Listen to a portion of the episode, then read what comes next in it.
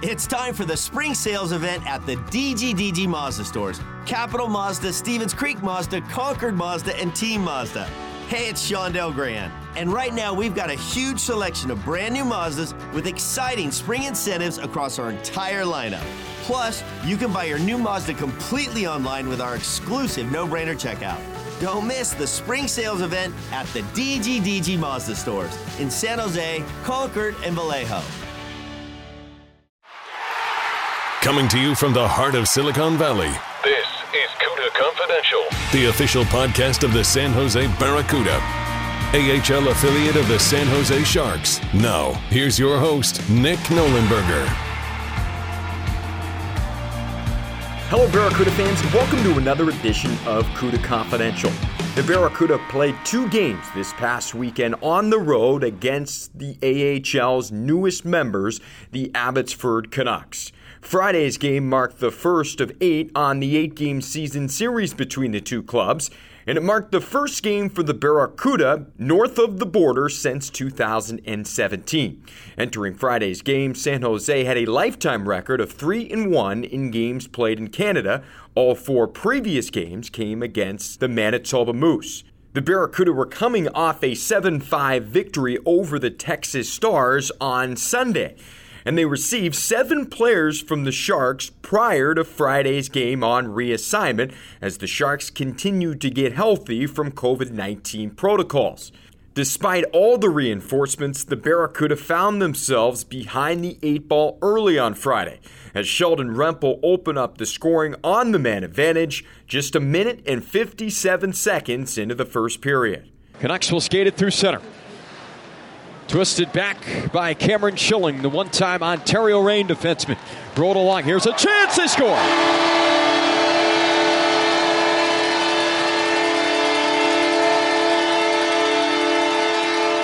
Sheldon Rempel has goals in back to back games. He came into the game tied for first on this Canuck bunch in scoring with eight points.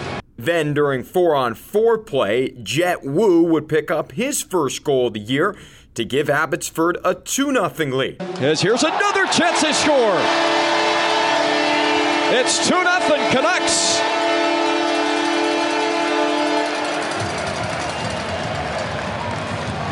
I believe it's going to be Jett Woo who's credited with the goal. The defenseman, he went straight to the net. And at 6.02, Will Lockwood would end Zach Emond's night as the Canucks would race out to a 3 0 lead. Canucks carry it into the offensive zone. Jett Woo has the second goal down that left wing side. Twists one along for Will Lockwood. Lockwood will skate it up the wall, change direction, carries it towards the end line, thrown towards the net. They score.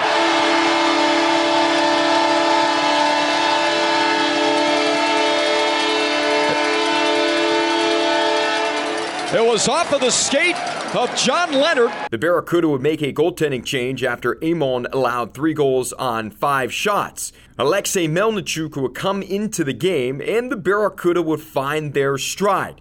As forward Scott Reedy would cut the lead down to two with his team leading fourth of the year and team leading second power play goal at 18-13 of the first period. 155 remaining in the first. Barracuda could certainly use a power play goal here in the tail end of this first. Here's a shot. Reedy, he scores! Reedy bar down from the high slot, and the Barracuda are on the board. It's a power play goal for Scott Reedy. It's his team leading fourth of the year. In the second, the Barracuda would outshoot the Canucks 10 6, but they failed to inch themselves any closer. And Abbotsford would take a 4 1 lead late in the second period as former Barracuda forward Vinny Arsenault would steer in his first of the year at 1823. Out of the right side wall, midpoint for Jett Woo, top left circle. There's a shot, they score. Vincent Arsenault, the former Barracuda forward, has a power play goal parked right in front. It's a 4 1 lead for the Canucks. Going into the third period, the Barracuda trailed 4 to 1. And Abbotsford would all but put the game away just a minute and eight seconds into the final 20 minutes as Sheldon Dries lit the lamp for his sixth of the season. Then Rempel again at 5:13 would make it 6-1 Abbotsford. And at 14:40, Adam Brubaker would seal the victory with Abbotsford's seventh goal. After Friday's disappointing 7 1 loss, the Barracuda would have an opportunity to reflect and recharge for Sunday's rematch. The team would skate in Chilliwack, BC, as the Abbotsford Center was hosting a concert on Saturday night. The day off also allowed for Noah Gregor to rejoin the club. Gregor sat out Friday's game due to Canadian border crossing COVID 19 protocols. Gregor entered Sunday's game leading the team in scoring and riding a five game point streak. In the first period on Sunday, Abbotsford forward Vincent Arsenault was assessed a match penalty for a check to the head on Barracuda forward Joel Kellman. Kellman was left in the corner motionless for an extended period of time before he was taken off the ice on a stretcher. Fortunately, Kellman was released from the hospital following the game, rejoined the team in the morning, and traveled back to the Bay Area with the club on Monday. After a scoreless first period in which the Barracuda outshot the Canucks 10 5 in the opening 20, it was Abbotsford's Chase Wouters who opened up the scoring at 3.35 of the second period. Canucks will try to make a change. Turnover, they score. A forecheck on Kniazev, took a body check, lost the puck, it's centered immediately in front, and it punted home. The Canucks draw first blood. But at 4:52, Evan Weinger was able to tie it up at 1-1 with his second of the season. Works his way up towards the point. His shot blocked, got through. It's behind the goaltender. Weinger scores. It trickled under the wickets of DiPietro. Weinger located it and puts it into the cage, and we're tied at 1 1. But the Canucks would recapture its lead at 1538. Jarid Lukosevicius would give the Canucks a 2 1 advantage. And Luco Savages will play it right side for Will Lockwood. Lockwood gets beyond the center stripe, skips one in towards Melnichuk. Lockwood, the key cog on that goal for Wouters, is here's a point shot. Save is made, they score. This line comes through again.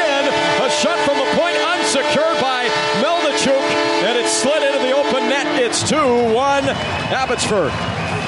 In the third period, down by a goal, the Barracuda would outshoot the Canucks 12 to 1. And at 7:47, Noah Gregor would rip one home to tie it up at two apiece. Foot race to it, won by Megna of the Barracuda. Slice back up ice for Ryan Murk. He feathered ahead for Gregor into the ozone. Rolling puck, he scores! Gregor had the puck go up on its edge, and he puts it under the bar, and we're tied at 2 2. For Gregor, it extended his point streak to a career best six games. The Barracuda would later go on the power play in the third period, with a chance to take their first lead of the game late in the frame. The best opportunity on that power play would come via the Abbotsford Canucks shorthanded, but Alexei Melnichuk would come up large with his biggest stop of the night. By a trailing Rempel, and the Barracuda have it forced back to center by the pressure of the Canucks. Here comes Rempel, short-handed. Oh, what a save by Melnichuk! He robbed Rempel, and the Barracuda back in transition. That could be a game saver from Melnichuk.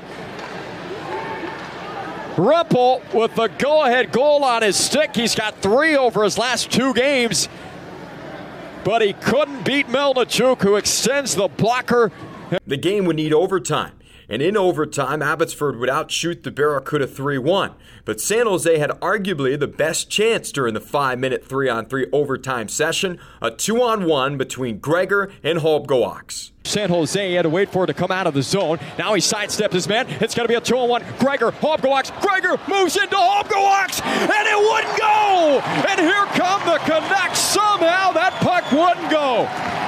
I don't know what happened if it went up on its side for Holmgoaks or what, but he had the netminder down and out, and he just had to elevate, and he couldn't put it home. 132 remaining now in overtime. This is what three on three is all about. The game would need a shootout.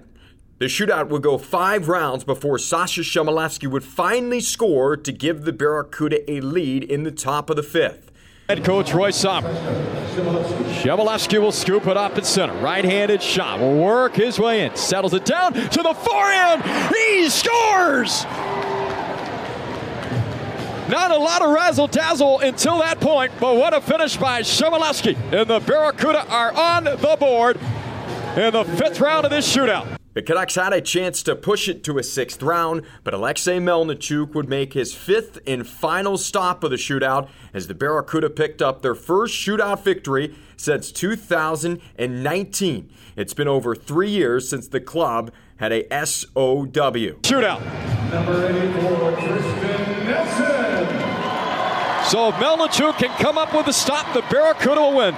Nielsen works his way in, and the Bucker save is made, and the Barracuda find a way to pick up a 3 2 shootout victory. And Alexei Melnichuk is mobbed by his teammates.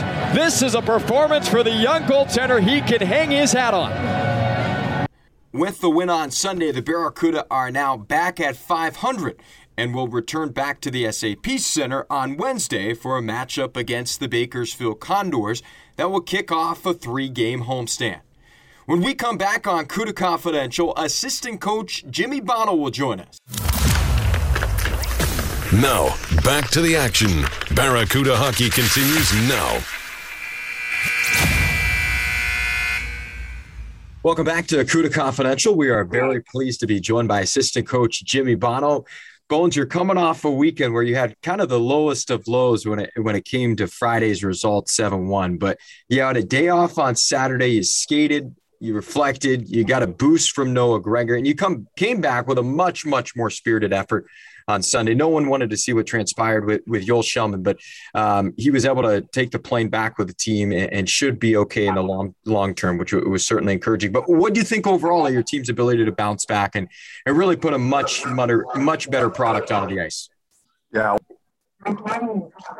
First thing first, I mean, as you mentioned, like above above everything, right? Like we want the health of our players. So uh, it is good to see uh, Shells, you know, okay. Obviously, he'll have to recover from this, but uh, we want to make sure that nothing affects him long term. Great job by our staff, and you know, I, I, like to see his teammates go support him when he was taken off as well. Scary, scary incident, but uh, you know, we, we're we're glad he's he's okay. And uh, uh, as far as the boost, yeah, I think the first game we didn't get much of a chance to uh, get going or get the legs if we're going to say we had some players who landed in the afternoon and uh, uh, before they even got a few shifts underneath their belt we were down in the score considerably. So uh, uh it was a deflating game. Uh, we definitely didn't get any momentum back in it. And then you know the next day uh, we got together. We had a short meeting just kind of assessed. I think the players themselves were disappointed with their performance. And as you said it was a much better effort. And you could see you know, everybody much more engaged in the second game from goaltending on. Um, and, uh, you know, a sustained effort got us some rewards. I think one of the most apparent things about this team compared to last year has been the depth. There was a lot of guys that came in. I know the organization has made a point of kind of overturning, not overhauling the roster within the organization, but really bringing in some new faces, trying to provide some depth. And we saw it firsthand when all those guys were called up and they were thrust into action and they performed, I thought, pretty, pretty darn well for the circumstances for a guy like Ryan Merkley and even Artemi Kniazev. That meant NHL debuts for them. But what have you thought of your group so far? Give us an overarching, sweeping thought of your team and what you what you've seen from the group so far. And now that you're you're somewhat back to full strength, what you think this team can be? Well, I think we we've been inconsistent. I think our roster has been inconsistent. I mean, obviously we've gone through a lot already in this short season, um, but I believe that uh, the identity of our team is is our speed, uh, and we get things done in numbers. You know, we stay around the puck as uh, as a group. So I believe that's going to be important. That's part of our, part of our identity. I think if we can sustain uh, our identity with more consistency, I think we're gonna we're gonna start separating from that 500 mark. I think that's been a little bit of the issue. Obviously, an identity something that uh, takes a little bit of time to build, and with the inconsistency to the lineup, it hasn't helped. But at least you're starting to see the guys who, when they hang on around the team a little bit, they start to see how it is that we want to play, and when they come in, they're a little bit more ready, a little bit more adaptable. So, uh, yeah, I think inconsistency is something that we got to get rid of. But I think our peak performance is a fast, a fast, hardworking, uh, and pretty deep team, as you said. So uh, it makes for for you know it makes it encouraging and um, and um, uh, something to look forward to exactly when we get the stability we're looking for. Following Friday's game, we had a chance to skate. We had a skate in Chilliwack, which is a town just up the road from where we were in Abbotsford. But before practice, I, I, noticed that you were sitting down with team captain Jaycob Megna for an extended conversation before practice started. I'm not asking you to to dive into too many details, but if you can maybe divulge some of what you guys talked about, I, I think fans w- would really appreciate, you know, that conversation and, and relationship that you have with a player like that. You're able to go to him, and then the message can get relayed to the rest of the group. Uh, well, the, the, the conversation with Megs uh, was mostly penalty killing related. Uh, not exactly, not as much X's and O's, but uh, uh, teaching points. Uh, just get. I mean, I mean, Megs. He's our captain. He's a veteran in this league. Uh, he's always taken a lot of pride in his defensive play and his penalty killing over his pro career. I remember him as an opponent of ours back in the day uh, in San Diego, um, and now obviously with us and with the resume that he's built. But uh, so I wanted his input. The other thing, he's coming down uh, from the NHL, so he's had the experience there. He was used on the penalty kill over there. Uh, did, from my standard, a very good job of it. So I wanted to just have more of a you know an exchange instead of a really like there was not much coaching or or teaching being done it was more in a way, almost two hockey guys having to sit down and talking about a particular subject that needed help. Uh, as the penalty killing coach, you know, I not exactly satisfied, well, not satisfied at all with what the result had been from the start of the year on. Uh, but sometimes, you know, there can be something with the method as well. Like it, it you, you, I saw some stuff that I was trying to teach the player to react to anticipate a little better and I wasn't sure, you know, if the message was getting to 100%.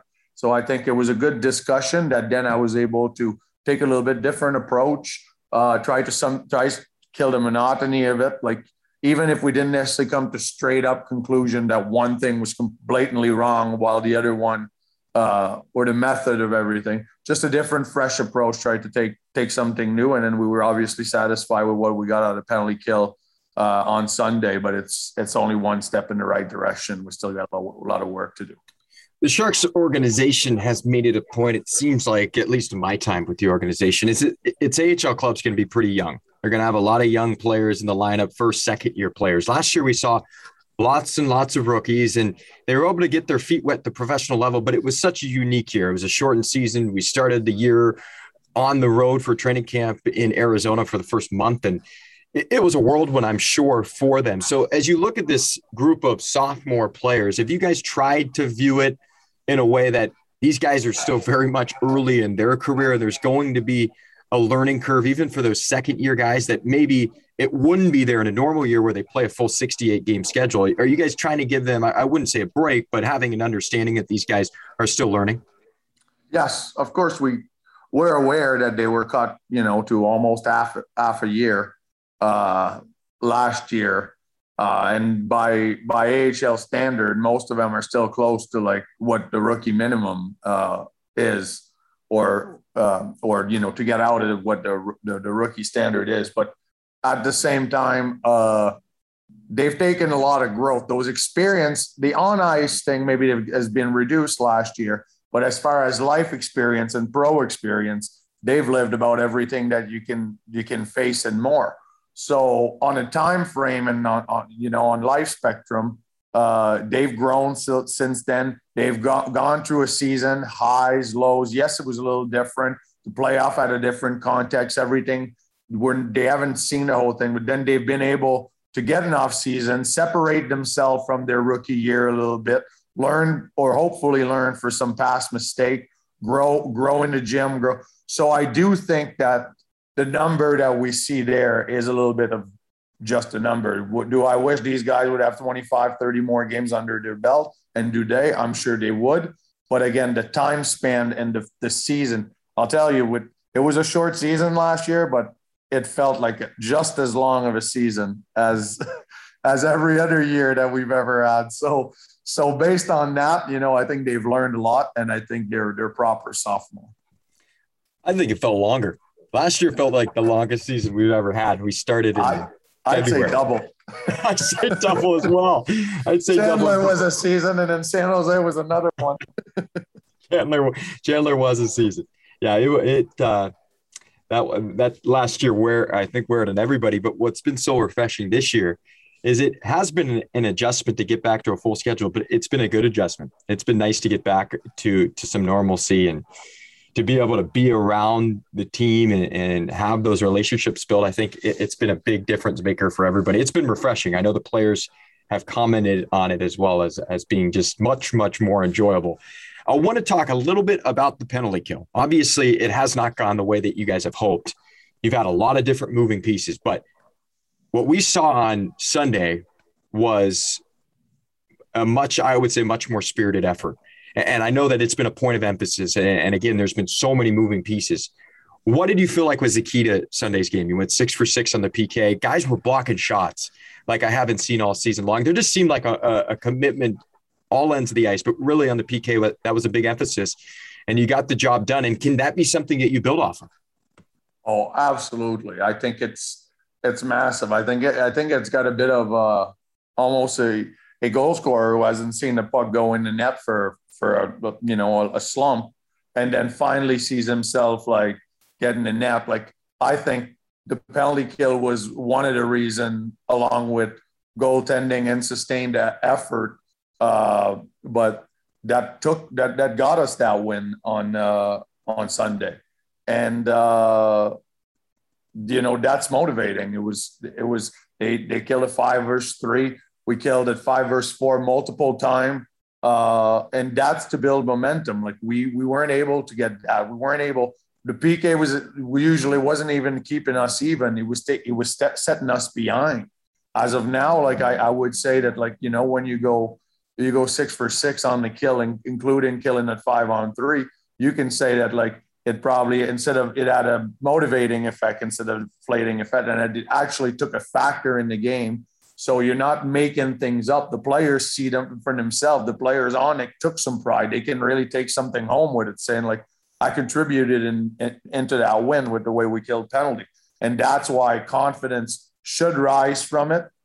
People should take a little bit more pride is a strong word because you should always take pride in what you go out and do on the ice but understanding it will help you be really proud of what you accomplished. Sometimes you get out there and you don't get scored on, and you're like, oh, I must have done a great job. Sometimes you know why you've done a great job the routes, the details, the stick, they taking away lanes, right? The blocks, as you mentioned. So I think when they can understand it, see it, live it, that's how you grow, that's how you improve. So I'm really open that that was a step in the right direction and that we follow it, you know, on Wednesday against Bakersfield and on and on and on. But uh, uh, yeah, definitely something to build on. I think it helps when you have tangible results. It's hard to continue to harp on certain things and then not see results. So for these guys to have success, yeah, I think it does go a long way, right? And things starting to turn around and, and finding that consistency. We yeah, always I talk. Think, I think, as you were kind of saying, like you brought it up uh, in a reason that you saw a difference from your seat. I, I and I would agree with what you also rewatching it and from watching it live. It added the eye test was just different. It had a different feel. It looked uncomfortable to be on the power play versus our penalty kill, or so I thought. And I thought at times earlier this year, it looked quite comfortable. You had time. It feels like you were just looking, okay, I'm just going to wait for them to expose a little something and put it in the bank. As of yes or on Sunday, it didn't feel like the, if you were waiting for something to get through you, it was going to be uncomfortable. The details were up, and we were going to get a stick on something, and then everybody was going to support one another. Which, uh, yeah, I think coming back to it, the eye test is what's the most encouraging on this one. You you could definitely tell, right? there's a difference when players are playing on their toes and playing on their heels. And there was this sense of pressure every time Abbotsford had the puck on the power play. I mean, nothing was easy for him. And that was something that maybe we didn't see prior. So that was certainly encouraging. I, I want to ask quickly, and this would be the last question as we're talking to Jimmy Bonneau, assistant coach for the Barracuda. We always hear about in the AHL. It's a developmental league, right? And that's really what it boils down to developing players for the National Hockey League. And there's always a balance between winning and development. But you're going through it. You've played the game at the AHL level, you've been in the trenches. How much stock do you weigh in winning? Because it does seem, from my vantage point, there is a ton of value to winning, but sometimes it almost, and not in your case, and not in, I think, how the Sharks view it, but sometimes there is a we lost the game, but we're developing players. It's not about winning losing, right?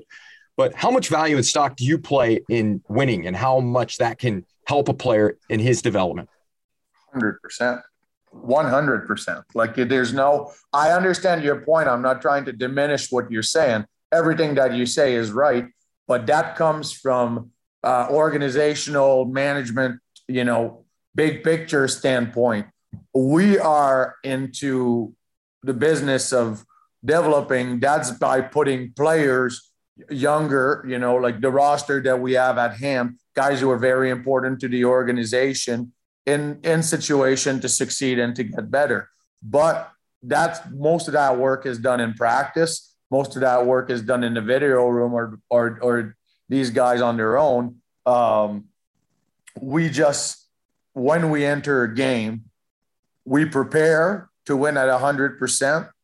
We're gonna try to hold our player accountable at hundred percent, and we're gonna try to go with the players who give us the best chance to win. That's why we always preach. If an experienced uh, mistake tend to happen, do them on your toes, not on your heels, because then there's a tolerance that come with that, and there's usually a quick, a quick adaptation, quicker adaptation to the mistake. When someone's on their heels, it's one they didn't process fast enough. Two, they they might be scared to make a mistake, which led to a led to a mistake anyway, and they may again they may not have quite recognized what happened to it. So so uh, this obviously brings an adaptation, but every time we go in game, every time we enter, the mentality of our player, whether they're rookie, you know, sophomore, veterans, or our coaching staff, we prepare to win at hundred percent, and that's what we plan to do. And we try to have the accountability that goes with it. I think the biggest takeaway from your comments, your lineup. Who is in the lineup? nobody's going to be just given opportunities. It, it is all earned. And you see it on a night in and night out basis, whether you're a first rounder or an undrafted player. It's about performance, right? It's not about draft status. And that's, I think, one of the biggest things for the Sharks and one of the biggest cogs to their success over the years is you've really got to earn everything that you get. We see it all the time. We see guys go to the ECHL, go up to the NHL. Nothing is just handed to players, especially this year because there is so much depth. Yeah. And one thing I would maybe add is the one thing that we're we're definitely going to try not to mess with is when we see uh, progress or improvement in a player. So if you're putting in a situation where yeah maybe you were a depth player at a time or you're a rookie that has a ways to go to be completely comfortable you know producing or or really having an identity to your game in our league if you're taking steps toward that and then you know while being given an opportunity whether it was from recalls or from injuries or then we definitely when numbers get back we definitely have a situation on, on our end where we're like okay well what makes sense here? Like does that send mixed messages to this young player who's on the right track? He's doing what's doing. He's showing improvement. He's he, he's he's getting his game. He's getting it right now. You sometimes playing with that is dangerous because people can go by phase too. Sometimes, right? You feel like your the information's taken more, you're really boosting, the confidence is growing. At other time, you know, maybe it's a little more stationary in your development. That stuff tends to happen. So you don't really want to stop a player uh, that that's growing his game at that time by by taking away opportunity. That being said, in the end, we do have some tough decision when the numbers get high, but again, if we see some players improvement, you try to you try to reward it or at least maintain the opportunity instead of taking it away. So uh, that that that requires a little bit of juggling sometimes. But it's really one of the nicest part of our job is to see players really taking a step into the, their development. Yeah, it is enjoyable even from a broadcasting standpoint. It's fun when guys start to start to figure it out. The game starts to slow down for them. Bones, can't thank you enough. As always, really appreciate the insight. Uh, look forward to doing this again down the road. But uh, thank you for the time. We appreciate it. For sure. Thanks, Molly. It's always a pleasure.